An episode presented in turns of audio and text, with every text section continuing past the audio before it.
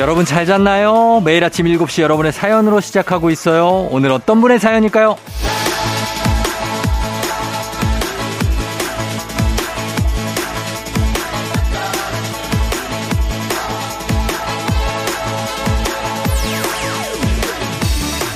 아디우 22님, 한 해를 뒤돌아보니 후회만 남아요. 새해엔 후회 없이 보내려고 또 새해 계획 짜봅니다. 계획대로 사라지지 않겠지만 그래도 열심히 파이팅 해보려고요. 쫑디, 저희 새해 아침들도 함께 해주세요.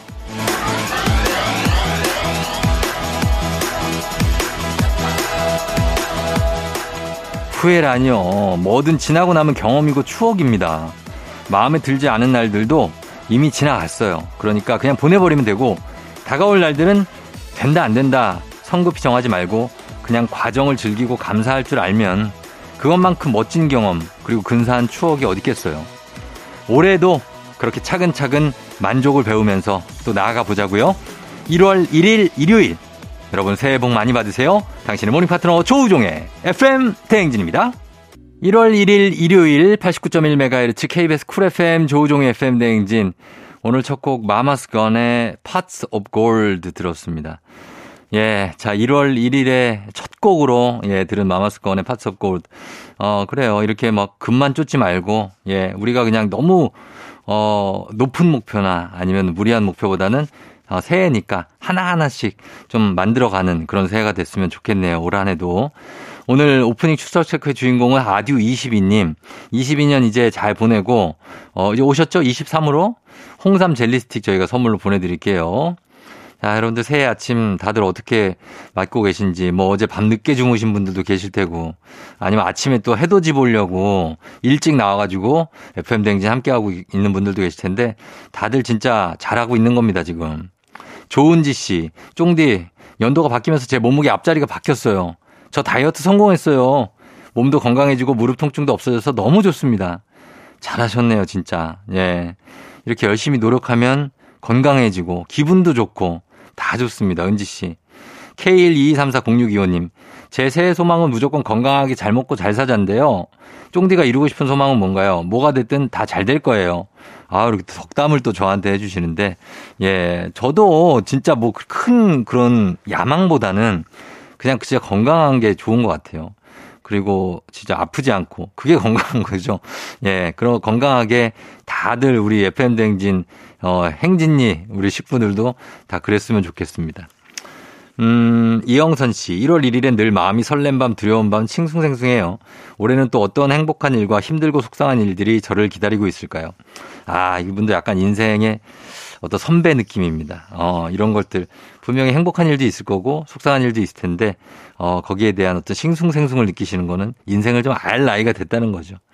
예, 다들 새해 복 많이 받으시고, 이영선 씨, 그리고, 어, 0625님 좋은 짓이 저희가 선물 챙겨서 보내드리도록 하겠습니다. 그러면서 음악 듣고 올게요. 음악 두 곡 들을게요. 레드벨벳의 행복, 여자친구, 오늘부터 우리는. FM대행진에서 드리는 선물입니다. 수분 코팅 촉촉 헤어 유닉스에서 에어샷 U, inner beauty 브랜드 올린 아이비에서 아기 피부 어린 콜라겐, 아름다운 식탁 창조 주비푸드에서 자연에서 갈아 만든 생와사비, 판촉물의 모든 것 유닉스 글로벌에서 고급 우산 세트, 한식의 새로운 품격 사원에서 간식 세트, 문서 서식 사이트 예스폼에서 문서 서식 이용권, 메디컬 스킨케어 브랜드 DMS에서 코르테 화장품 세트, 갈베 사이다로 속 시원하게 음료, 첼로 사진 예술원에서 가족 사진 촬영권, 천연 화장품 봉프레에서 모바일 상품 교환권, 아름다운 비주얼 아비주에서 뷰티 상품권, everybody 엑센코리아에서 블루투스 이어폰, 소 나이산 세차 독일 소낙스에서 에어컨 히터 살균 탈취 제품, 판촉물 전문 그룹 기프코, 기프코에서 KF94 마스크, 주식회사 산과드레에서 한줌 견과 선물 세트, 의사가 만든 베개 시가드 닥터필로에서 3중 구조 베개, 하남 동래복국에서 밀키트 복요리 3종 세트, 블라인드의 모든 것 월드 블라인드에서 교환권, 홍삼과 아르기닌의 첫 만남, 약사가 만든 아약 홍삼기닌 교환권, 여에스터 박사의 에스터 포뮬러에서 글루타치온 필름, 제부도 하늘길 서해랑에서 해상 케이블카 탑승권, 당신의 일상을 새롭게 신일전자에서 아쿠아 청소기, 하루 온종일 따뜻한 GL 하루 온팩에서 핫팩 세트, 건강을 생각하는 다향에서 오리 스테이크 세트, 신체 나이를 낮추세요. 트레서피에서 고함량 안티에이징 영양제. 판촉 사은품 전문기업 하나원 비즈마켓에서 카우프만 냄비 세트. 제과 명장 송영광의 명장텐 베이커리에서 소금빵 시그니처 세트. 안전한 마스크 루미안에서 다회용 연예인 패션 마스크. 톡톡톡 예뻐지는 톡스앤필에서 마스크팩과 시크릿 티 팩트. 줄기세포 배양액 화장품 더세린에서 안티에이징 케어 HC 세트. JW 생활건강에서 내 차를 상쾌하게 피톤 케어를 드립니다. 조우종의 팬댕진 1월 1일 2023년, 2023년의 첫날, 2023 이것도 입에 붙으려면은 한 2월 정도까지는 돼야 됩니다. 예, 다들 2022 막 이러다가 갑자기 이제 2023 이렇게 가야 되니까, 어, 2023 아직 조금 낯설죠? 예, 근데 조금 지나면 이제 익숙해지겠죠? 2023입니다. 2023년. 어, 웃기는 누룽지님. 나에게 주는 내 돈 내산 선물로 비싼 지갑을 질렀어요. 첫 게시한 날 잃어버렸어요. 일주일 지났는데 연락 없으면 끝난 거죠? 최악이에요. 아, 나 이거 새해 첫날부터 이거 진짜 웃기는 누룽지님이네. 아, 이거 지갑을 게시한, 액땜, 음, 액땜이라는 말이 있지 않습니까? 이런 걸로 이렇게 한번 잃어버리고 나면 앞으로 10년 동안은 뭐 잃어버릴 일 없다 이렇게 생각하시면 됩니다. 최악 아니고, 예, 어떻게 보면 좋은 겁니다. 안 잃어버릴 수 있어요. 그리고 어 쿠쿠키킹님, 쫑디 저는 아직 젊은 편인데 자꾸 귀농을 하고 싶어요. 도시 생활에 염증을 느꼈나 봐요. 그런데 늦잠 자고 늦게 일어나는 야행성, 올빼미 스타일도 귀농 가능할까요? 냉철한 조언 좀 해주세요. 아, 이거 냉철하게 조언이 될까 모르겠는데. 귀농 가능하죠. 올빼미 스타일도. 뭐, 그러니까, 그러니까, 뭐 약간 경제적으로, 어, 자립을 하면, 뭐, 뭐가 안 되겠어요. 그러니까. 아니면 거기서 할 수 있는 소소한 일을 찾거나, 아, 해야지 직장 생활을 본격적으로 귀농해서 한다? 귀농과 직장 생활은 어울리지 않잖아요. 그죠? 그러니까 아마 잘 생각해 보시면 뭔가가 나올 겁니다. 두 분께 저희가 선물 보내드리면서 음악 듣고 올게요. 이승환 슈퍼 히어로. 새해 첫날에 함께하는 KBS 쿨 FM 조우종의 FM 대행진. 자, 오늘 잠시 후 2부에서는 일요일에 열리는 책방. 오늘 새해 첫 책이 뭐가 될지 궁금한데 북스타그램 이어질 겁니다. 음악 듣고 다시 돌아올게요. 정은지 버전의 나에게로 떠나는 여행.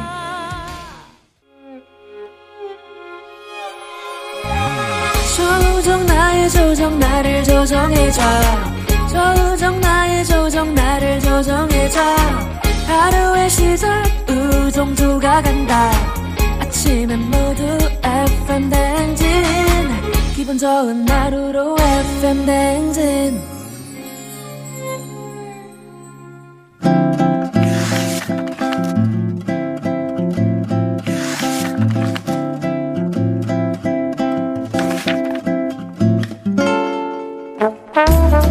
매주 일요일 아침 7시 30분이면 문을 여는 라디오 책방 책 읽어주는 남자 박태근 씨와 함께합니다. 북스타그램.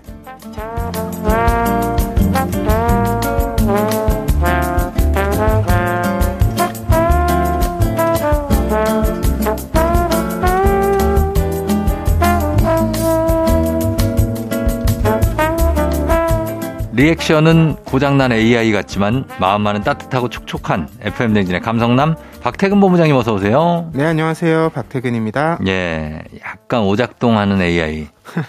기뻐할 때 네. 같이 기뻐해야 되고 음. 슬퍼할 때 같이 슬퍼해야 되는데 네, 늘 같은 톤을 유지하고 있는. 음. 근데 뭐 그래도 남들이 슬플 때 기뻐하진 않잖아요.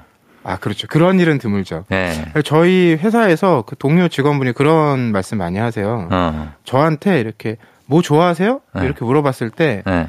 긍정의 대답을 듣기가 어렵대요. 어, 그래서 본인이 그 다음부터는 네. 부정형으로 묻는데요. 어떻게? 이거 별로 안 좋아하시죠? 어. 제가 아, 네. 이런 거 안 하시죠? 그럼 제가 네. 아, 진짜? 아, 안 하는 게 있으면 대답을 하는구나. 아, 하는 건. 아, 근데 바이크 타는 거 좋아하시죠? 아, 그렇게 물어보면 어, 예. 좋다고 하죠. 그쵸? 알고 물어보면 좋다고 하잖아요. 근데 모르면은 그럴 수 있다. 비니 좋아하세요, 비니? 아, 비니 요즘 네. 즐겨 쓰고 있어요. 아니, 아, 즐겨서. 겨울이 이제 네. 점점 힘들어져서 어. 방한 장비를 하나씩 늘려가게 되더라고요. 그렇죠. 이제 좀 있으면 귀마개 간다, 이제. 아, 귀도. 시려, 귀도 시려. 아, 그렇게 가는데. 우리 이제 오늘 뭐 새해 첫날인데 어떻게 뭐 어떤 새해가 될까요, 박태근 본부장에게는? 올해요. 네.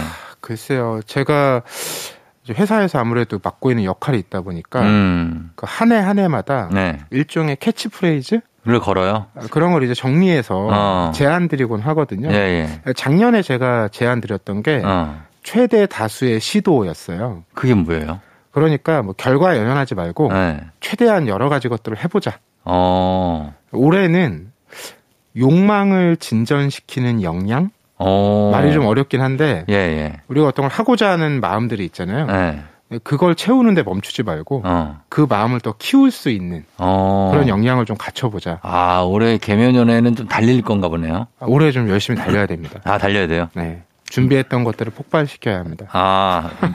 한마디로 매출을 좀 올려야 되는군요. 아, 그러니까 대부분 그렇게 번역해서 들으시더라고요. 그, 그럼요. 예, 그런, 그런 건 아닌데. 그런 건 아니다. 참, 진심을 전달하는 게 쉽지가 않습니다. 욕망을 진전시키고 뭔가 실현시키는 그런 한 해가 됐으면 좋겠다. 좋은 얘기인 것 같습니다. 자, 오늘, 오늘도 박태근 본부장이 준- 준비한 책 선물 있습니다. 오늘 소개하는 책에 대한 의견이나 사연 보내주시면 다섯 분 추첨해서 오늘의 책 보내드릴게요. 문자 샵 8910, 짧은 건 50원, 긴 건 100원, 콩은 무료입니다. 자, 오늘은 2023년을 맞아서 첫 책입니다. 그래서 어, 떤 책을 골라오실지 기대도 되고, 어, 궁금하기도 한데 어떤 책이죠? 네. 오늘 가져온 책은요.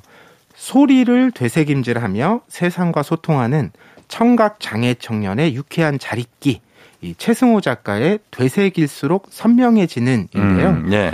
이 최승호 작가가 그 청력을 상실하고 나서 겪었던 이야기를 담고 있는 에세이고요. 음. 이 작가가 자신의 이야기를 굳이 글로 쓰고 책으로 펴낸 이유를 음. 장애인이건 비장애인이건 결핍 때문에 힘들어하는 사람이 있다면 음. 내 얘기가 위로가 되었으면 좋겠다. 음. 이런 바람으로 책을 썼다고 합니다. 아, 결핍 때문에 힘들어하는 사람들은 어떻게 보면 세상 모든 사람들이죠. 그렇죠. 뭐든 하나든 결핍돼 있으니까 어, 또 위로가 될 수 있을 것 같은데 이 책을 읽어보면 뭐 방황도 하고 고민도 깊었지만 새로운 것들에 끊임없이 도전하는 모습이 참 멋있더라고요. 맞아요. 이게 어디로 흘러갈지 모를 이야기들이 계속 펼쳐지는데 예. 책이 크게 그 세 가지 덩어리로 이루어져 있어요. 음. 일단 소리 상실기, 음. 그리고 두 번째가 일본 유학기, 예. 마지막이 인생 자립기인데요. 어. 어, 이 작가 같은 경우는 선천성은 아니었기 때문에 음. 나중에 본인의 청력에 좀 문제가 있다는 걸 깨달은 이제 어. 경우인데 어떻게 그렇게 됐죠? 이유는 확실하지 않아요. 어. 그 뒤쪽에 보면 약간 유전이라는 얘기도 나오지만 어. 명확하지 않고 네. 그런데 초등학교 저학년 때 이제 작은 아버지 집에 놀러 갔는데 네. 작은 아버지가 승호야 물 좀 갖고 와라 이렇게 말씀하셔서 네. 이제 물을 가져갔더니 네. 왜 물을 가져왔냐고 하시면서 왜? 왜? 실제로는 어. 승호야 문 좀 닫고 와라라고 하셨던 거예요. 아. 그래서 이제 이 상황을 딱 본 작은 아버지가 네. 아 이거 좀 문제가 있는 것 같다. 병원에 좀 가봐라. 어. 그렇게 해서 이제 어머니와 함께 병원에 가서 진단을 받았고 네. 청력이 지금 좀 좋지 않은데 계속 좀 좋지 않아질 것이다. 음. 이런 진단을 받고 이제 돌아오는 길에 그 어머니께서 음. 버스에서 펑펑 우셨다고 하더라고요. 아, 뭐 부모님들은 너무나 청천명력 같은 소식이고 그럴 때 왠지 내 잘못 같고 음, 그 미안한 마음에 눈물 흘리신 것 같아요. 맞아요. 음. 근데 작가가 이 책에서 그런 어머니에게도 한마디를 남기거든요. 음. 자기가 만약에 그날로 돌아갈 수 있다면 음. 어머니에게 울지 말라고 말해주고 싶대요. 음. 왜냐하면 지금 자기는 네. 아주 건장한 구릿빛 근육질의 청년이고 어, 예, 예. 주변 사람들하고도 다 원만하게 지내고 어. 자기 일도 하고 있고 음. 게다가 이렇게 글도 쓰면서 그러니까. 열심히 살고 있으니까 앞일 너무 걱정하지 말라고 편하게 어. 키우시라고 예, 예. 이렇게 위로와 용기를 드리고 싶다고 하더라고요. 음, 그래요. 그렇게 어 청력을 잃으면서 어떨까요? 이 들리지 않는다는 음. 거잖아요. 작가의 삶에도 좀 큰 변화가 있었겠죠. 그렇죠. 우리가 이걸 글로 읽는다고 해서 사실 명확하게 알기 어려운 것이 예. 이제 비장애인 같은 경우는 그 경험을 해볼 수는 없는 거잖아요. 그렇죠. 우리가 잠깐 어떤 전시회 같은 데서 그런 경험을 하긴 하는데 어. 이걸 일상적으로 경험해보지 못해서 네. 이분의 말을 미루어 짐작할 수밖에 없는데 네. 이분 같은 경우는 청력이 잘 안 들리니까 네. 청각보다 시각적인 자극에 되게 집중하게 됐다고 해요. 그 그렇게 의도한 게 되겠네요. 아니라 네. 자기도 모르게. 그렇게 되겠죠. 그래서 책과 게임에 몰두했다고 하는데 아. 어, 본인은 이렇게 표현하더라고요. 우리가 그 잘 들리지 않기 때문에 네. 어떤 사람들과의 대화에 음. 적극적으로 참여하기 어렵기도 한데 음. 이제 그것들이 안 좋을 땐 계속 악순환으로 들어오고 음. 또 좋을 때는 내가 그런 것들을 적극적으로 밝히면서 대화에 참여하게 되고 음. 이런 것들을 귀 나이라고 표현하더라고요. 음. 그러니까 귀도 나이가 든다. 그러니까 귀도 이게 나- 나이가 든다는 게귀 네. 나이가 든- 들면 소통하고 상대방의 말을 좀 들을 수 있는 여유 어. 그리고 내가 거기에 잘 대화할 수 있는 네. 이런 방식 어. 이런 것들이 이제 배워나가는 건데 네. 어, 지금 이 작가가 카페에서 일을 하고 있어요. 아, 그러니까? 바로 이게 네. 귀 나이를 성장시키는데 큰 도움이 된다고 해요. 왜냐면 많은 사람들을 자주 만나잖아요. 어. 그러다 보면 예상하지 못한 장면들도 겪게 되고 네. 그럴 때 어떻게 하면 상대도 미안한 마음이 안 들면서 음. 좀 이야기를 잘 풀어갈 수 있을지 음. 그런 지혜들을 깨달을 수 있다고도 합니다. 근데 이분이 지금 청각 장애가 이제 그것도 수준이 다 있거든요. 네네. 보청기를 끼면은 좀 들리시는 정도입니까? 아, 이 작가 같은 경우엔 그 네. 인공 와우 수술을 받으셨어요. 아. 그러니까 아예 달팽이관 쪽에 삽입을 해서 네. 진동을 바로 듣게 하는. 어. 근데 이것도 이제 어려운 게 네. 인공 와우 수술에 대해서도 많은 이견들이 있거든요. 음. 그러니까 그 애초에 청력이 많이 안 좋았어도 음. 들렸던 감각이 있잖아요. 그쵸. 근데 이제 인공 와우는 전혀 다른 소리로 들리는 거거든요. 네. 이게 적응하는데 시간이 굉장히 오래 걸려서 음. 진짜 다른 삶을 사는 것과 다를 바가 없거든요. 음. 그런데 이 저자는 부모님께 본인이 이제 어, 적극적으로 제안했다고 해요. 음. 근데 제안했는데 막상 또 수술실 들어가려고 하니까 무, 무섭죠. 이제 막 10대니까 어. 엄청 또 겁이 나가지고 겁나지. 허세를 부리면서 잘 괜찮다고 어. 이런 장면들도 나와요. 아, 진짜. 그래서 어쨌든 간에 어느 정도는 들을 수 있지만, 어, 그 만약, 뭐, 보청기를 빼면 사실 청각 장애인들은 아무것도 안 들리거든요. 그렇죠. 네. 네. 그래서 적막함 속에 있게 되는데 그 느낌이 어떤 건지 우리가 뭐 정확하게 알지는 못하지만 그래서 작가가 지금 작가 자신만의 감각으로 자기 상태를 이렇게 표현하고 또 그 안에서 새롭게 즐거움도 찾고 가능성도 발견하고 이런 게 사실 이 청각장애인 장애를 갖고 있는 분들 입장에서는 쉽지 않은 일이거든요. 음. 자꾸 숨게 되고 움츠려들고 그리고 화나 화가 나고 음, 근데 참 멋있는 작가라는 생각이 들어요. 네. 어, 일단은 소리 상실기에 대한 얘기를 여기까지 했고, 이어서 일본 유학기가 펼쳐질 텐데, 대학을 일본으로 가신 건가요? 맞아요. 이게 어. 뭐 특별한 계기가 있었던 건 아닌데 네. 고등학교 때 학원 선생님이 음. 그런 권유를 하셨대요. 음. 그래서 일본어를 배우기 시작했고 네. 이제 본인 딴에는 또 아, 한국에서 네. 이제 학업을 이어가는 것도 어떤 어려움과 불편함이 예상이 되는데 음. 같은 불편함과 어려움이 있다면 네. 오히려 완전히 다른 환경 속에 나를 갖다 놔보는 건 어떨까? 음. 이런 굉장히 도전적인 생각인데 야, 진짜 도전이다. 예. 그때부터 일본어 공부를 열심히 하고 막 네. 고등학교 때 어학연수도 갔다 오고 방학 때 어, 예. 그러면서 일본 대학을 준비를 해서 합격을 합니다. 와, 대단합니다. 자, 그럼 이 일본 유학기는 저희가 음악 한 곡 듣고 와서 이어가 보도록 할게요. 우효의 청춘. 우효의 청춘 듣고 왔습니다. 자, 오늘 북스타그램 청각장애 청년의 유쾌한 자립기 최승호 작가의 되새길수록 선명해지는 이란 작품으로 얘기 나누고 있는데요. 그래서 일본 유학기 한번 시작해보면 이 유학 가서 건축을 전공하잖아요. 맞아요. 네. 한국에도 잘 알려진 무사시노 대학교 건축학과에 어. 진학을 하는데 예, 예. 어 본인이 갖고 있는 그 특색 어. 이것을 반영한 또 건축 연구를 해요. 음, 그래서 어떤 진동의 건축. 진동. 네. 어. 그러니까 시각적으로만 보는 게 아니고 청각으로만 느끼는 게 아니라 음. 촉각으로 진동을 느끼는 아, 그러니까 그런 어떤 개념을 만들어내는 거죠. 예, 예. 그래서 오히려 안정감이 있는 게 아니라 좀 흔들리는 건축. 어. 뭔가 움직이면 그 진동으로 느낄 수 있는 거잖아요. 느낄 수 있는. 근데 이거를 착안하게 된 계기가 휴대폰 진동 알람이라고 하더라고요. 아, 그래요? 그러니까 이렇게 아침에 어, 울리죠. 알람 뭐 소리로 맞춰 놔서는 본인에게 영향이 크지 않으니까 어, 진동으로. 이걸 진동으로 하기 시작했는데 어. 그래서 아 이런 떨림이 주는 것에 어떤 음. 효과가 분명히 있구나 음. 다른 작용이 있구나 이런 걸 느꼈다고 해요. 예, 예. 그래서 졸업 작품으로 냈던 게 음. 다양한 촉각적 소재를 사용한 복지센터. 음. 그러니까 뭐 재료를 나무로도 하고 고무로도 하고 어. 뭐 철로도 하고 어. 그런 걸 다른 느낌을 주는 방식으로 아. 그, 그 느낌으로 공간의 특색을 전달하는 방식에 또 고안을 한 거죠. 예. 근데 이제 이분의 이야기를 읽다 보면 되게 여기 안에 뭐라 그럴까요? 파고가 네. 크지 않다는 느낌을 받아요. 어, 그래요? 근데 실제로는 파고가 컸을 거거든요. 그러니까 근데 이 뭐, 작가가 예. 워낙 그 어렵고 힘든 상황 속에서도 음. 작은 장점을 음. 되게 포착해서 음. 긍정적으로 이해하는 장면들이 많이 나와요. 예, 예. 대학 입학하던 해가 후쿠시마 사태 벌어졌던 해거든요. 아, 그래요? 근데 이분은 예. 많은 유학생들이 그때 이제 진학을 미뤘죠. 뭐 이렇지. 근데 오히려 그때 간 거예요. 왜냐하면 지금 네. 가면 방이 싸다. 아. 어, 그렇긴 어, 하겠다. 한국 유학생들이 돌아오니까 다 빠졌으니까. 그 방을 굉장히 쉽게 구할 수 있죠. 어, 그 당연하죠. 그러니까 이런 장점들을 딱 포착해서 음. 시도하는 거죠. 예, 예. 어, 그래서 어쨌든 간에 성공적으로 대학에 입학해서 어, 건축을 전공했는데 그리고 지금은 카페에서 일을 하고 있죠. 예, 지금 이제 일하는 카페는 그 아버지와 함께 아. 운영하는 한옥 카페인데 예. 그 전에 커피 프랜차이즈에서 네. 일을 합니다. 어, 그래요? 예. 음. 그러니까 이 작가도 이제 장애인이 어떤 일을 할 수 있을까에 대한 고민이 컸는데 음. 뭐 현실적으로 이제 그 장애인 의무 고용 비율 같은 게 있지만 음. 여전히 많은 기업들이 실제로 채용하기보다는 그냥 부담금을 내는 내는, 방식으로 네. 이걸 하고 있는데 맞아요. 어그 커피 프랜차이즈 같은 경우는 장애인 전형이 따로 있어서 어. 거기 지원을 했는데 음. 그곳에서 여러 장애인들이 좀 한데 모여 있는 경험 음. 이런 것들도 했다고 하고요. 음. 이제 그런 경험이 바탕이 돼서 마침 아버지가 준비하고 있던 카페 사업에 이제 합류를 하는데 그래요. 근데 아버지랑 아들이 꽤 닮았나 봐요. 네. 이게 손님분들이 낮에 오면 사장이 꽤 젊어 보이는데 어. 밤만 되면 되게 이렇게 늙어 보이는데 일이 많이 힘든가? 이런 아, 얘기. 진짜? 낮에는 아. 자기가 있고 큰 밤- 차이는 안 나는구나. 밤엔 아버지가 계신 건데 살짝 좀 늙었어. 이렇게 아, 얘기한다는 일이 거죠. 힘들어서 그런가? 아.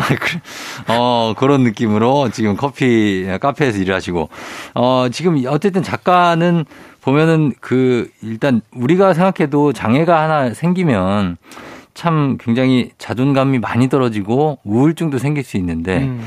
이 작가는 참 문체도 경쾌하게 쓰고 장점만 찾아내는 특출난 재주가 있고 그리고 아, 내가 가끔 그냥 멈추고 싶었을 때도 있었을 텐데 끊임없이 이렇게 활동하는 거 이것도 진짜 대단한 거예요. 음. 네. 앞서 왜 그 어머님 말씀드리면서 구릿빛 근육질 말씀드렸잖아요. 네, 네. 이분이 성격이 내향적인데 음. 카페에서 일하다 보니까 이게 너무 내향적인 성격이 힘든 거잖아요. 어, 그쵸. 사람들을 새로운 사람 계속 만나야 아, 되니까. 그 힘들죠. 그래서 이걸 좀 적극적으로 바꿔보려고 헬스를 시작합니다. 아. 그래서 지금은 네. 몸짱 정도의 진짜로. 이 체격을 갖고 계신데 보니까 어깨가 되게 넓으시더라고요. 맞아요. 네. 근데 이분이 그 헬스하면서도 계속 좋은 것들을 아 요런 걸 내가 또 배울 수 있구나 음. 이런 걸 글로 표현하시는데 네. 스쿼트 있잖아요. 스쿼트가 제일 좋죠. 이게 가장 간단한 자세인데도 제일 힘들어. 사람마다 다 다르다는 거예요. 어, 그 맞아요. 뭐 발, 네. 뭐 체중, 어. 뭐 키, 어. 뭐 다리의 길이 어. 이런 거에 따라서 정확하게 그 사람에게 도움이 되는 자세들이 각기 다 다르다는 거예요. 다르죠, 다르죠. 그러니까 이것처럼 우리가 큰 틀에서 뭐 장애와 비장애로 구분하긴 하는데 음. 사실은 모든 사람의 몸이 다르잖아요. 그럼요. 어떤 차이가 있을 뿐이지. 네. 이제 이런 방식의 또 생각을 하게 되는 거고요. 음. 결국 이분은 그 하나하나 계속 올려가 가지고요. 음. 바디 프로필 촬영까지 아, 진짜? 갑니다. 아, 그 몸이 좋으신가 보다, 진짜로. 복근까지 만들었네. 그럼요. 아, 대단합니다. 하여튼 이런 이, 저 최승호 작가의 말대로 하나의 문이 닫혔다고 해도 인생의 문이 아주 다양하게 많으니까 음. 계속 다른 문을 열어가면서 새로운 삶을 만들어가는 게 그게 인생이다. 이런 말은 정말 공감이 갑니다. 맞아요. 그리고 음. 그 새로운 문을 하나 열면 네. 예상하지 못했던 일이 생긴다라는 거예요. 음, 어, 작가 같은 경우는 뭐 스쿠터도 타고요. 어, 통기타도 배우고 다 많이 하시네. 보컬 레슨도 하는데 어, 근데 저도 이 부분이 어떤 상황인지 정확히 이해가지 않지만 본인이 보컬 레슨을 하면서 네. 음정을 서로 맞출 수 있다라는 걸 처음으로 발견했대요. 어. 그걸 자기는 할 수 없다고 생각했는데 아하, 예. 합창을 하고 같이 다른 사람하고 노래를 부르면서 네. 그 음을 맞춰가는 감각을 이제 느꼈다라는 거예요. 음. 그러니까 이런 것이 도전하지 않았다면은 시도하지 않았다면은 영영 몰랐을 감각이잖아요. 그렇죠. 그러니까 우리도 이제 새해를 막 맞이했는데 음. 좀 움츠러들기보다는 네. 어, 그리고 겁먹기보다는 음. 좀 새로운 것들의 입구를 좀 새- 많이 열어젖히는 음. 이런 시간을 좀 가져보면 좋겠다는 생각하게 됩니다. 그러니까요. 예. 그럼 막 이렇게 좀 결심하기가 쉽지 않은데 음. 이런 마음가짐을 갖는다는 게 참 큰 능력인 것 같습니다.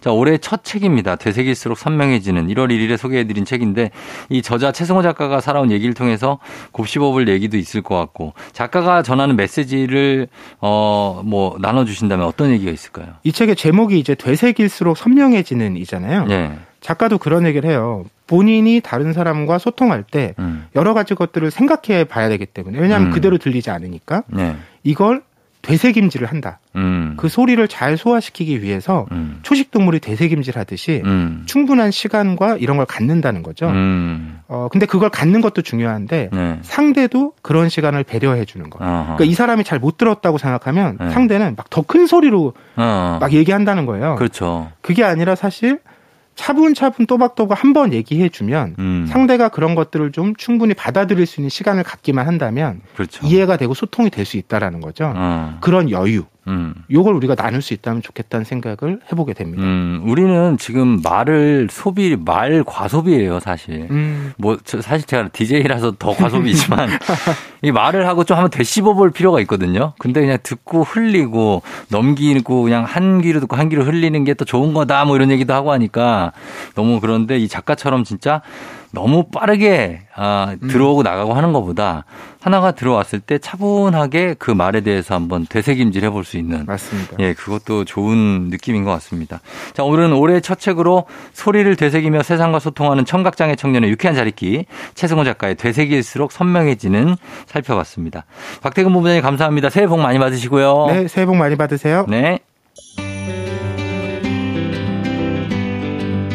조우종의 FM댕진 2부 함께하고 있습니다. 자, 저희는 2부 끝곡으로 김태우의 꿈을 꾸다 듣고요. 잠시 후 3부로 다시 찾아올게요. 오늘 내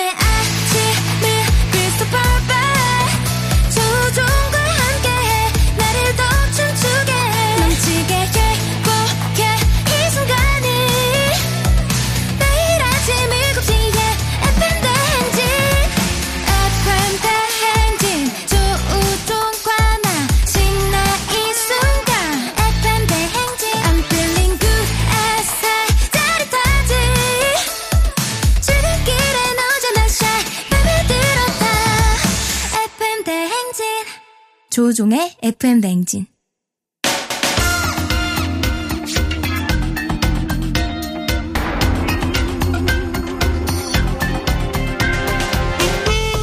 일요일 아침마다 꼭 들러야 하는 선곡 맛집 한겨레 신문 서정민 기자님과 함께합니다. 뮤직 업로드.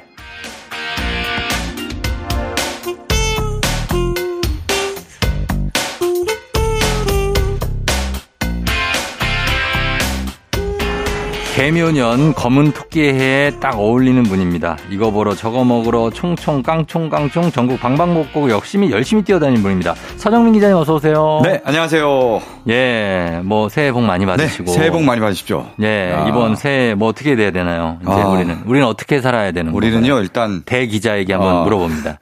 검은 옷을 입고, 검은 옷을 입고 검은 옷을 입고, 뭐예요? 왜? 검은 토끼의 예. 마음으로 예. 깡총깡총 뛰면서 살다 보면은 어. 한 해가 또 잘 넘어갈 겁니다. 아, 이거 애드립이네요. 네. 애드립. 준비된 말들이 아니에요. 아, 그래요? 애드립이네요. 티가 너무 많이 나는데. 아, 그래요?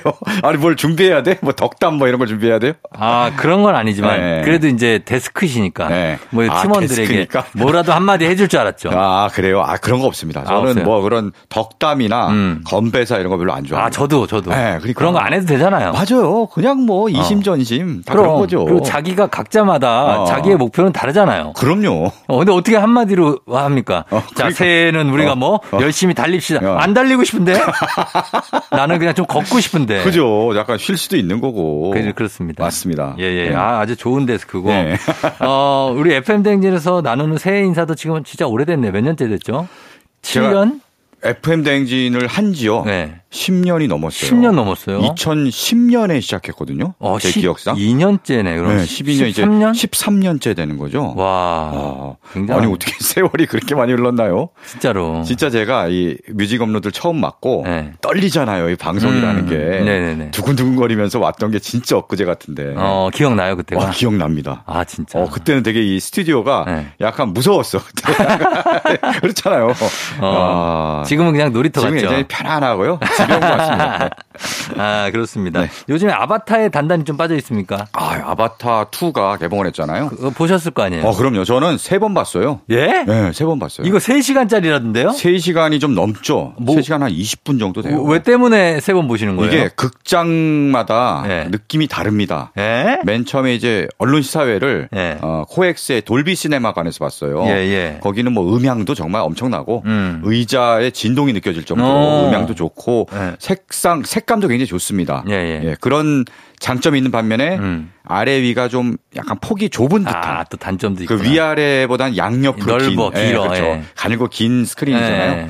예. 그런데 어. 어. 제가 이제 아이맥스관에서 어. 그다음에 또 봤죠. 이건 아이맥스관에서 봐야 된다. 그건 뭐 63빌딩에 있어요? 아, 63빌딩 아니고요. 아이, 아니, 언제 진짜. 분이세요? 아니, 아이맥스 영화관 63빌딩 아니에요? 야, 언제 분이세요? 어디냐? 요새는 네. 극장마다 아이맥스관이 다 있습니다. 아, 그거 알죠. 네, 그래서 용산 아이맥스관이 제일 유명해요. 음. 스크린이 제일 크고 그렇구나. 거의 뭐 스크린이 약간 정사각형에 가까울 정도로 CG땡 관계자세요, 혹시? 아, 그렇진 않고요. 왜 이렇게, 아, 어. 아니 여기가 하여튼 국내에서 제일 인기가 좋은 아이맥스관입니다. 음. 그래서 그 아이맥스관 표는 정말 구하기가 하늘 별 아, 따기인데요. 그 정도예요? 예. 음. 제가 팁을 하나 알려드릴게요. 뭔데요? 시작 한 15분 전에 네. 취소가 안 되거든요. 어. 그러니까 못 가는 분들은 어. 한 15분, 20분 정도를 남기고 그때 취소를 막 합니다. 어. 그럼 그때 그 자리를 싹 딱 줍줍하면 돼요. 아, 시작 15분 전까지 극장 네. 앞에 기다리면 돼요? 그렇죠. 기다리고 있다가 네. 이제 계속 온라인 새로 고침을 하는 거죠. 어. 그럼 자리가 쏙쏙쏙 나와요. 아, 네. 그러면 딱 바로 들어가면 된다. 딱 해서 예매를 하고 들어가면 됩니다. 알겠습니다. 예. 저희는 그렇게까지 해서 안 봅니다. 아, 아니에요. 어, 이게 요- 그 아이맥스관에서 보는 게 얼마나 큰 즐거움인데요. 아, 그래. 그리고 또 한 번 더 본 거는 4DX에서. 아, 됐어요. 이제 네. 그만, 그만하세요. 알았어요, 알았어요. 그만하세요. 자, 오늘 영화 얘기가 아닙니다. 네, 네, 네. 오늘 음악 얘기기 때문에. 그렇죠, 네네. 자, 오늘은 이번 주는 이제 개면연이니까 음. 토끼해에 맞는 그렇죠. 그런 노래. 검은 토끼. 제가 네. 그래서 검은 옷을 입고 왔지 않습니까? 그러니까요. 네. 예. 토끼가요, 네. 어, 다산. 음. 풍요의 상징이라고 합니다. 그렇죠. 네, 그래서 네. 오늘 올해는 좀 뭐 요새 경기가 그렇게 좋지 않은데 아. 올해는 좀 풍요롭고 저 이런 행복한 음. 넘쳐나는 그런 새해가 되기를 네. 바라는 마음으로 음. 토끼의 해 특집 어. 토끼 노래들을 준비해봤습니다. 자, 그러면 마음이라도 아주 좋게 좀 가져가기 위해서 첫 곡 어떤 곡입니까? 네, 사실 2023년이 토끼해면 음. 12년 전이 또 토끼해잖아요. 그렇죠. 2011년이죠. 네. 2011년에 그때 토끼의 당시에 네. 토끼 3종 세트가 굉장히 어. 네, 사랑을 받았습니다. 아, 그래요? 네. 어떤 거죠? 토끼가 들어간 가수들 아. 어, 세 팀이 네. 이제 그때 막 조명을 받을 때예요. 어, 토삼. 네, 네. 토삼 트리오. 토삼 트리오. 네, 마삼 트리오에 트리오. 이어서. 네, 토삼 트리오. 어, 토삼 트리오. 네, 그 토삼 트리오 중에 한 팀을 준비했습니다. 음. 네, 바로 제이레빗인데요. 아, 목소리가 너무 맑죠. 네. 아, 목소리가 들으면 너무 정말 맑아요. 기분 좋아져요. 예, 예. 토끼 귀여운 토끼 보면 되게 기분 좋아지잖아요. 그러니까. 그런 느낌입니다. 네. 정다운, 정혜선 음. 여성 듀오인데요. 네. 2010년에 데뷔했습니다. 어, 네, 벌써 뭐 10, 오래됐다. 3년, 4년 차 그러니까. 가수가 됐네요. 네. 아, 제가 뮤직 업로드를 시작했을 때 데뷔했네요. 그러고. 이분 중에 한 분 결혼하셨어요. 아 그래요? 네, 와. 어, 몇년 꽤 됐어요. 어, 결혼한 결혼했을 지도. 것 같아. 어, 그러니까. 그 네. 피아노 치시는 분은 말고 노래하시는 분. 노래하시는 보컬. 네, 보컬. 오. 네, 결혼하셨고. 네. 그래서 네. 네, 말씀하세요. 아니, 아니, 그렇다고, 어, 그렇다고요. 어, 네. 두분 다 결혼했어요? 모르겠어요. 아, 진짜. 두분 다 결혼했어? 두 분 다 하셨구나. 네. 두 분 다 뭐 토끼처럼 다산의 상징이 되셨는지는 모르겠으나 어. 어. 쨌든 네, 축하드립니다. 뒤늦게나마. 뒤늦게죠. 네. 예, 그래서 곡은 어떤 곡입니까? 그거군요. 새해 첫 곡으로 정말 들으면 들을수록 기분이 좋아진 노래. 네. 해피 띵스입니다. Happy Things. 네, 행복해지는 노래죠. 행복하죠. 네. 자, 이 노래 준비했고, 그리고 한 곡 더 소개해 주시죠. 네. 다음은요. 제이레빗의 해피 띵스와 좀 비슷한 느낌의 노래예요. 음. 네. 제이레빗의 원조라고 할 수 있는 네. 여성 듀오입니다. 여성 듀오? 네. 누가 있죠? 어, 바니걸스. 바니걸스요? 바니걸스. 이분들은 예전 몇 미팔군에서 공연하고 그러던 분 그렇죠. 아니에요? 이분들은 역 조상 아니에요, 조상? 우리 걸그룹의 네. 조상이라고 할 수 있어요. 걸그룹의 시초죠. 그렇죠. 걸그룹의 원조라고 네. 할수 있는. 바니 토끼자매 아니에요? 그렇죠. 토끼자매. 네. 그러니까 뭐냐면은 어 1971년에 데뷔를 했으니까요. 야 저보다 더 이제 먼저 네. 활동을 하신 네, 그런 분입니다. 그렇죠. 네. 제가 태어난 기 전부터 활동을 하셨는데요. 예, 예. 그때 쌍둥이에요. 쌍둥이죠. 네, 멤버가. 네. 네. 고정숙, 고재숙으로 이루어진 쌍둥이인데요. 음. 두 분이 이제 국악 예고를 나와서 아, 아, 이게 뭔가 가창 소리가. 됩니다. 그럼요. 네. 소리가 되고 또 눈이 동그래 갖고 토끼처럼 귀엽게 생겨 갖고 음. 바니걸스 정말 큰 사랑을 받았습니다. 예, 예. 데뷔곡이요. 한국 락의 대부 음. 신중현이 작곡한 음. 노래. 네. 하필이면 그 사람으로 데뷔를 했습니다. 예. 그리고 정말 그 미군 부대나 여러 네. 군데에서 이제 사랑을 받았는데요. 음. 아까 잠깐 토끼 자매 얘기했죠. 네네네. 바니걸스로 원래 활동을 하다가 네. 한때 이제 군사 정권에서 네. 야 이거 왜 이렇게 외래어를 많이 써? 어. 외래어 이름 다 우리말로 바꿔. 그래갖고 그때 다 바꾼 적이 있죠. 맞아요. 네. 그래서 토끼 자매로 잠깐 활동하다가 어. 그 나중에 다시 바니걸스로 이제 되돌아왔습니다. 음. 네. 그래요. 그래서 바니걸스의 노래 중에 네. 오늘 준비한 곡은 개구리 노총각이란 개구리 노총각. 개구리 노총각이란 약간 동요 같은 느낌의 노래인데 어, 여기서 노총각이 예. 몇 살로 나오냐면요. 이 얼마 예, 어리겠죠 좀 지금 마흔. 마흔이 노총 그러니까 여기서 아니 어 마흔이 노총각 오케이 인정. 어 당시에는 이제 수 있죠. 어 당시에는 마흔이면 정말 결혼을 다들 빨리 했으니까 예, 예. 마흔이면 뭐 노총각이다 그러는데 요새 요새는 50 넘어야 돼요. 그럼요. 이 마흔 전에 결혼했다 그러면 어 결혼을 왜 이렇게 빨리 했어? 막 이런 이렇게 얘기하는 분들도 많습니다. 아, 근데 지금도 그래도 마흔 넘으면 약간 노총각 소리 들려. 저도 그랬었는데 뭐. 뭐 그렇죠. 예. 근데 요새는 노총각, 노처녀 이런 말 자체가 없어진 것 같아요. 그냥 요새는 없어요. 결혼은 좀 늦게 하거나 뭐 안 할 수도 있는 거고. 맞아요. 예. 그렇습니다. 예. 예. 자, 그럼 두 곡 들어보겠습니다. 제이 레빗의 Happy Things, 바니걸스의 개구리 노총각. 바니걸스의 개구리 노총각, 제이 레빗의 Happy Things 두 곡 듣고 왔습니다.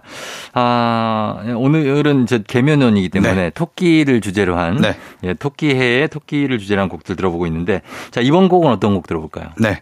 아까 뭐 토삼 트리오가 한때 굉장히 그 각광받았다. 네, 예전에. 사랑받았다. 그런 말씀 드렸는데요. 네. 토삼 트리오 중에 제이 레빗의 노래를 첫 곡으로 들었잖아요. 예. 네, 이번엔 나머지 두 팀의 또 노래를 들을 시간입니다. 음.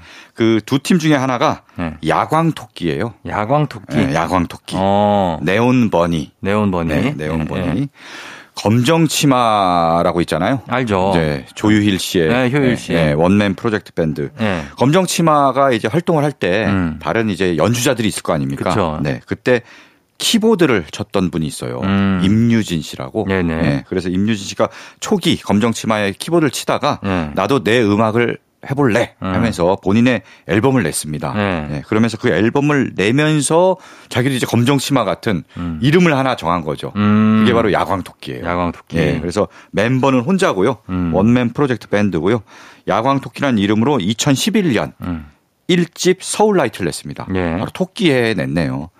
야, 이 음반이 음. 엄청나게 당시에 신선하다. 어. 검정치마 음반도 굉장히 그때 신선하다 하면 그렇죠. 사랑받을 때인데 예. 이 음반도 정말 상쾌하고 청량하고 음. 아, 신선하고 발랄하고 기분 좋게 만드는 앨범이다 하면서 음. 큰 사랑을 받았습니다. 예, 예. 예, 그래서 그 앨범 중에 타이틀곡 조금씩 다가와줘라는 음. 곡을 준비했는데요.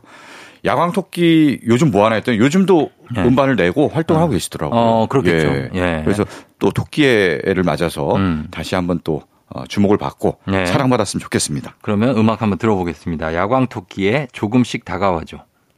조우종의 FM 대행진 1월 1일 새해 함께하고 있습니다. 자, 오늘은 계묘년 토끼의 해고, 그래서 토끼가 들어간 그런 뭐 가수, 그리고 노래들 들어보고 있는데, 이번엔 어떤 곡 들어볼까요? 네.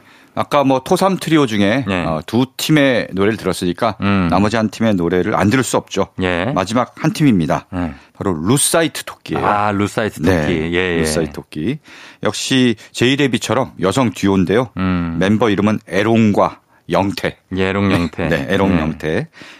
오늘 준비한 곡은요. 네. 제목도 북치는 토끼입니다. 음. 네, 토끼가 등장하는. 북치는 토끼 인형이 있었어요. 맞아요. 그 네. 기억 나실 거예요. 기억- 예전에 기억나요. 예. 이제 태엽을 감, 감거나 음, 아니면 배터리를 배터리, 넣거나. 배터리, 예. 배터리 광고에 나온 적이 있어요. 네네. 아 맞죠. 배터리에 이제 분홍색 토끼인데 백만 스물 하나 뭐 고적대 같은 옷 입고 맞아요, 맞아요. 띡띡띡띡 치면서 계속 봐. 맞아요. 음. 북치는 토끼. 예, 예. 네, 북치는 소년 아닙니다. 북치는 토끼라는 노래를 준비했는데요. 네. 이 노래가 좀 슬퍼요. 왜요, 왜? 그러니까 뭔가 이 태엽을 감으면은 북을 막 치잖아요. 음. 근데 그러다가 갑자기 이제 그 인형을 사랑해주던 아이가 음. 관심을 좀 멀리하고 음. 태엽도 다, 다 돌아갔어. 어. 혼자 막 외롭게 치다가 멈추는 거예요. 어. 그러니까 그런 상황을 좀 슬프게 노래했어요. 아, 그래요. 예, 약간 구슬픈 느낌이 있고 토이 스토리네. 토이 스토리 맞아. 예, 안 놀아주면 애들은 불행하잖아요. 그러니까 장난, 장난감들. 맞아. 음. 그래서 토이 스토리 아이가 크면서 음. 조금 소외된 장난감들이 뭔가 다시 자기들이 어. 왁자지껄해서 그렇지. 아이와의 정을 되새기는 네. 예, 그런 느낌입니다. 아, 들어보도록 하겠습니다. 예, 루사이트 토끼의 북치는 토끼. 기분 좋은 바람에 진해지는 feeling 들리는 목소리에 설레는 good morning 너에게 하루 더 다가가는 기분이 어쩐지 이젠 정말 꽤 괜찮은 feeling yeah. 매일 아침 조우종의 FM 대행진 조우종의 FM 대행진 4부로 돌아왔습니다. 오늘 뮤직 업로드, 오늘은 계묘년 검은 토끼의 1월 1일 맞아서 토끼해 특집으로 함께하고 있는데요. 자, 서정민 기자님과 함께합니다. 이번엔 어떤 곡 들어볼까요? 네. 이 4부에서는요. 네. 예전에 내가 좀 놀았다 하는 분들. 어. 아, 이런 분들이 굉장히. 아, 저요. 조, 조- 아, 그래요? 좋아하실 것 같아요. 아, 좀 놀았죠. 네. 굉장히 네. 좋아하실 만한 뭐 어떤 그런? 곡들 준비했습니다. 아, 그래요? 바로 토끼춤 특집이에요. 기가 막히죠. 토끼 춤 하면은 제가 야, 네, 난리가 그러니까. 납니다. 야, 제가 뭐. 아, 애, 아이 애들한테 어. 토끼 춤을 가르쳐 주던 사람이에요. 아, 그래요? 아윤이도 토끼춤 잘 춥니까? 춤 선생. 아, 그래요? 아니, 그러니까 저 고등학교 때부터. 아, 고등학교 때. 네, 그때 댄스 동아리 단장할 때 아, 그런 사람이 그런 친구가 있었어, 맞아. 항상 그 쉬는 시간에 애들이 음. 나한테 와요. 어. 야, 좀 스텝 좀 가르쳐 주라. 그럼 살짝 아, 진짜 살짝 가서 좀 밟아주고. 맞아. 그런 친구가 네. 있었어. 춤을 되게 잘 춰갖고. 네, 예. 어, 쉬는 시간에 항상 인기가 많고, 주변에 몰려갖고. 그렇죠. 나가서 배우고. 공- 공연하고 뭐 그러니까. 체육대회나 뭐, 뭐 축제할 때 공연하고. 네. 그거, 그겁니다. 야 오늘. 토끼 춤은 너무 반갑네요. 아, 특집을 제대로 마련했군요. 아, 토끼 춤. 임자 만났습니다. 완전 이 예, 특집. 예, 예. 네. 자, 그럼 처음에 어떤 곡으로 갑니까? 네, 토끼춤의 원조라고 할 수 있는 네. 노래를 들어봐야죠. 음. 1980년대 후반, 네. 뭐 1990년대 초반 이때 되게 유행했잖아요. 그때, 토끼춤이. 그때 유행했죠. 네, 바로 네. 그 시초가 된 가수가 있습니다. 음. 바로 저쪽 미국에서 네. 바비 브라운이. 바비 브라운이죠. 아, 그렇죠. 바비 그렇죠. 브라운. 바비 브라운 춤이 처음에 유행하기 시작했죠. 맞아요, 맞아요. 네. 이게 바비 브라운이 어, 발, 이 토끼 춤을 처음 추기, 선보이기 시작한 게 음. 우리 88 올림픽 때더라고요. 음. 1988년. 아, 그래요? 네. 어. 그때 발표한 앨범 Don't Be Cruel이 있는데요. 어. 이 앨범에서 new jack 스윙이라는 음악 스타일을 선보인 거예요. 약간 스윙이죠. 그렇죠. 예, 스윙. 예. 약간 재즈의 느낌도 있고 거기에 그러니까 흑인 그렇죠. 음악에 예, 예. 비트가 있는 그런 댄스 음악을 선보였는데요. 여기서 every little step 음. 뭐매 이 작은 걸음마다 음. 이런 뜻을 부르면서 네. 토끼춤을 아. 아, 정말 토끼춤이 예수 네. 바비 브라운 토끼춤 바비 브라운 또 키도 크기 때문에 키도 크고 예. 진짜 유연해요. 유연해요. 예, 지금 뭐 너튜브에서 그 뮤직비디오를 찾아봤는데 네. 아니 어떻게 저렇게 유연하게 이렇게 멋있게 춤을 출 수 있을까? 당시 바비 브라운, MC 해머 이런 분들은 정말 춤의 신이죠. 음. 맞습니다. MC 해머도 그 영향을 받아서 영향받았죠. 비슷한 춤을 또 발표를 했고요. 네. 네, 바비 브라운 당- 정말 당대 톱 스타였죠. 톱스타인데 약간 좀 구설수가 많아. 네. 아, 이 바비 브라운이 참 네, 애증이 있는 그런 많아요. 가수인데요. 저희 차트를 달린 남자의 단골이었어요. 그죠? 어, 항상 구설수. 그러니까 못, 못된 년이. 맞아요. 그래갖고 네. 결국은 휘트니 휴스턴이랑 결혼했잖아요. 그랬는데 이제. 휘트니 휴스턴을 인생을 망가뜨린 어, 주범이에요. 그러니까요. 예, 그 약물과 뭐 폭력과 이런 걸로 예. 한 정말 우리 시대를 대표하는 음. 가수를 여자 가수를 망가뜨린 주범이어서 많은 원망을 사고 있기도 합니다. 원성을 사고 있는 그렇습니다. 바비 브라운 그러나 음악적으로는 네. 어쨌든 한 시대를 풍미했던 네. 네, 바비 브라운의 Every Little Step 준비하고요. 네. 자, 그 다음에 한 곡 더 소개해 주죠. 자, 이 미국에서 네. 바비 브라운이 토끼춤으로 음. 하, 막 화제몰이 인기몰이를 하고 있을 때 음. 그걸 잘 눈여겨본 사람이 있었습니다. 음. 바로 이수만 씨. 이수만 씨예요. 네. 아, 이수만 씨가? 네, 그 이수만 당- 씨가 그 당시에 통기타 가수 아니었습니까? 통기타? 가수를 하다가 네. 이제 유학도 하고 하면서 어. 뭔가 자기가 새로운 음악들을 해봐야겠다. 그런 결심을 어, 한 제작을 해봐, 해야겠다. 아, 그때가 이쯤이군요. 네, 네. 맞아요. 그래서 이 토끼춤을 보면서 야 이거 뭔가 내가 한국에서 음. 한국의 바비 브라운, 한국의 토끼춤을 음. 한번 좀 만들어봐야겠다 음. 하면서 SM 기획을 만들고 그쵸. 그러면서 수소문했습니다. 어. 그래서 노래도 되고 음. 춤도 잘 추는 사람이 누구냐? 음. 그래서 막 찾아본 결과 음. 현진영이 딱 나타난 거죠. 현진영과 와와죠. 그렇죠. 예. 네, 현진영. 구, 준엽도 그때 구준엽 씨 나오고 맞아요. 강, 원래 씨 그렇습니다. 김송 씨 다 그때입니다. 음, 예. 정말 춤 잘 춘다는 그 이태원의 문나이트. 예, 문나이트라고 거기 계신 분들이 다 왔죠. 춤을 잘 춘다는 사람을 다 모은 거예요. 네. 그래서 현진영을 놓고 음. 와와 해서 음. 아까 말씀하신 대로 구준엽 강원래 나중에 클론으로 데뷔를 하게 되죠. 클론 나오고. 그리고 와와의 또 그 다음 기수가 또그 있는데요. 이현도 씨. 맞아요. 이현도 김성재. 김성재. 네. 예. 그 둘은 또 듀스로 데뷔를 하고. 아, 유명했죠, 네. 그분들도. 나중에는 지누션의 현도, 현도. 와와의 또 출신이라고 그러더라고요. 예, 예, 예. 네, 그래서 춤 잘 추는 사람 다 모아놓고 음. 어, 멋진 댄스 음악들, 좋은 음악들 많이 들려줬는데요. 예.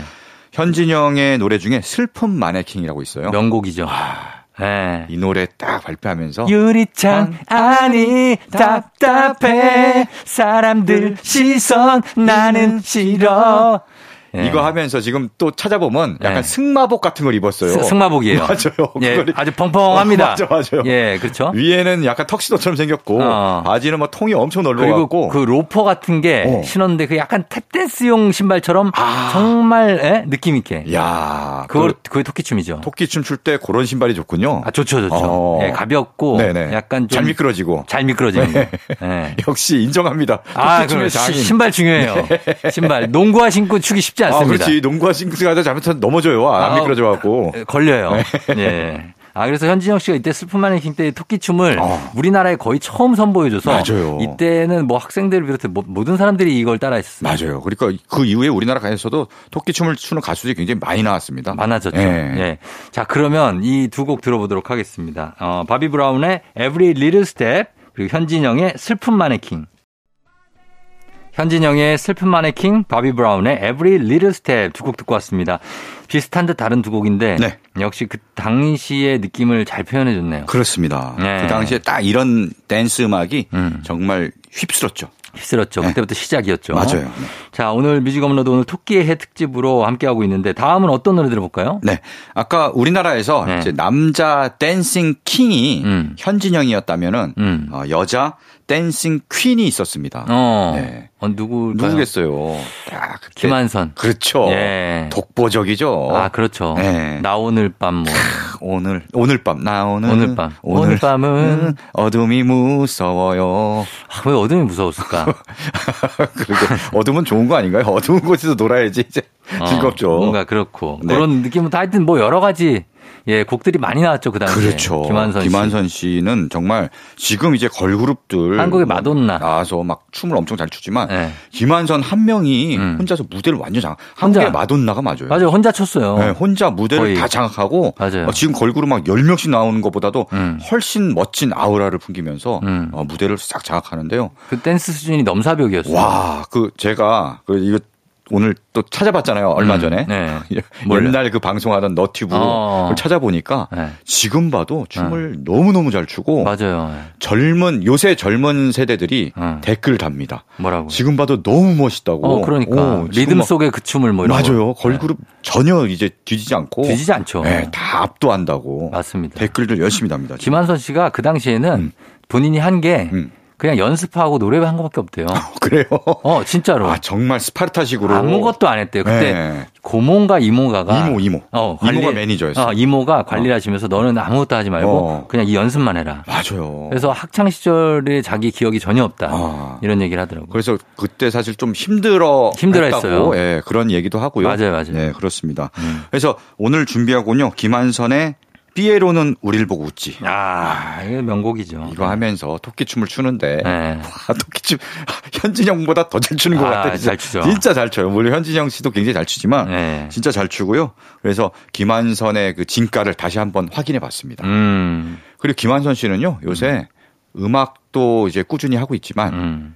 그림을 그리기 시작하시더라고요. 어, 어. 그리고 요즘 이제 저기 불타는 청춘 끝나고 네. 조금 이제 그림 쪽으로 아. 어, 빠지신 것 같아요. 맞아요. 뭐 요즘 뭐 녹화 녹화도 없고 어, 좀 하니까. 약간 저 네. 여유를 찾으면서 정적인 걸로. 네, 그래서 자화상을 많이 그리는데 네. 아 그림 되게 좋아요. 어. 그 저기 SNS 가면은 네. 본인의 그림 올려놓은 게 있는데 음. 아, 정말 좋습니다. 아. 그래요? 네. 예, 한번 보겠습니다. 자, 그러면 음악 듣고 올게요. 김완선, 삐에로는 우릴 보고 웃지. 조우종의 FM대행진, 오늘 뮤직 업로드 1월 1일 첫 해, 그리고 또 일요일, 오늘 토끼의 해인데 특집으로 함께 하고 있습니다. 서정민 기자님과 함께 뭐 토끼에 대한 노래들, 뭐 토삼 트리오에서 제이레빗 반, 또 여- 야광 토끼, 루사이트 토끼 나왔고, 네. 그리고 어머, 어머님이 아니라 누님들, 바니, 바니걸스 그렇죠. 누님들. 토끼 트리오의 원조격인 네. 원조격인 바니걸스 네, 바니걸스. 누님들 나왔고 네. 그리고 바비 브라운에 현진영까지 나왔으니까 네, 네. 뭐 토끼 춤까지 그렇죠. 완벽하게 해부해 보고 있 네요. 오늘. 김완선 토끼춤. 씨까지. 네, 아주 그냥 어깨가 들썩들썩 이제 발이 막 움직여갖고 지금 네. 음악을 들으면서 네. 발이 막 저절로 움직이시더라고 보니까. 토끼춤이요? 네. 토끼춤은 이제 앞으로 전진이 있고 네, 네. 그리고 양, 옆, 뒤까지 갈 수 있어야 이게 확장 버전입니다. 고수네요. 그거 하추면서 계속 가야 돼요. 어디로 어, 갈수 있어요, 저는. 그러니까 뒤로 가거나 옆으로 가거나 이런 잘 추는 분들은 그렇게 가더라고. 그러죠. 그리고 방향도 바꿔줘야 됩니다. 야 네, 그런 것들 네. 참 생각이 나고. 인정합니다. 고수 아, 인정. 아니면 네. 말로만 하는데 뭐. 지금 하면 안 될 수도 있어요. 한번 보여줘야 되는 거 아니에요? 아니, 아니, 아니. 아니. 자, 그래서 네. 이렇게 토끼에 관련한 음악들 들어봤는데 이제 한 곡 더 남았습니다. 네. 어떤 곡인가요? 마지막 곡은요. 네. 제목만 들어도 좀 빵 터지는 음. 그런 노래입니다. 네. 네. 제목은 돼지 토끼고요. 돼지 토끼? 네, 돼지 토끼. 토끼야, 돼지야? 토끼와 돼지를 섞은 아, 그래요? 포동포동 귀여운 토끼가 아닐까 어. 그런 생각을 해봅니다. 네네. 노래 부른 사람은 장윤정 씨입니다. 아, 네. 트로트는 아니죠? 트로트예요. 트로트예요? 네, 어. 세미 트로트인데요. 네, 조영수 씨가 작곡을 했고요. 아. 이분이 그런 트로트를 잘 만들어요. 예, 예, 예. 조영수 작곡가가 음. 그리고 가사를 장윤정 씨가 직접 썼는데 네. 돼지 토끼가 뭘 의미하냐면은 어. 아이들 아. 정말 태어나서 아기들 있잖아요. 예, 예. 포동포동 아주 귀엽고 막 그렇죠. 토끼 살도 같고. 오르고 네. 정말 토끼 같은 자식이라고 하잖아요. 어. 토끼 같은 자식인데 살도 포동포동 쪄갖고 네. 너무 이쁜 거예요. 어. 그래서 그 사랑스러운 모습을 담아서 가사로 쓴게 음. 바로 돼지 토끼입니다. 자, 그러면 음. 이 곡을 끝곡으로 전해드리면서 저희도 인사를 드리도록 하겠습니다. 새해 첫날에 함께한 뮤직 업로드 오늘은 토끼와 관련한 노래들 특집이었습니다. 어, 서정민 기자님 인사할게요. 네. 다음 주에 만나요. 네, 새해 복 많이 받으십시오. 네, 저희 끝곡으로 다- 장윤정의 돼지 토끼 전해드리면서 저도 인사드릴게요. 여러분 오늘도 골든벨 울리는 하루 되시길 바랄게요.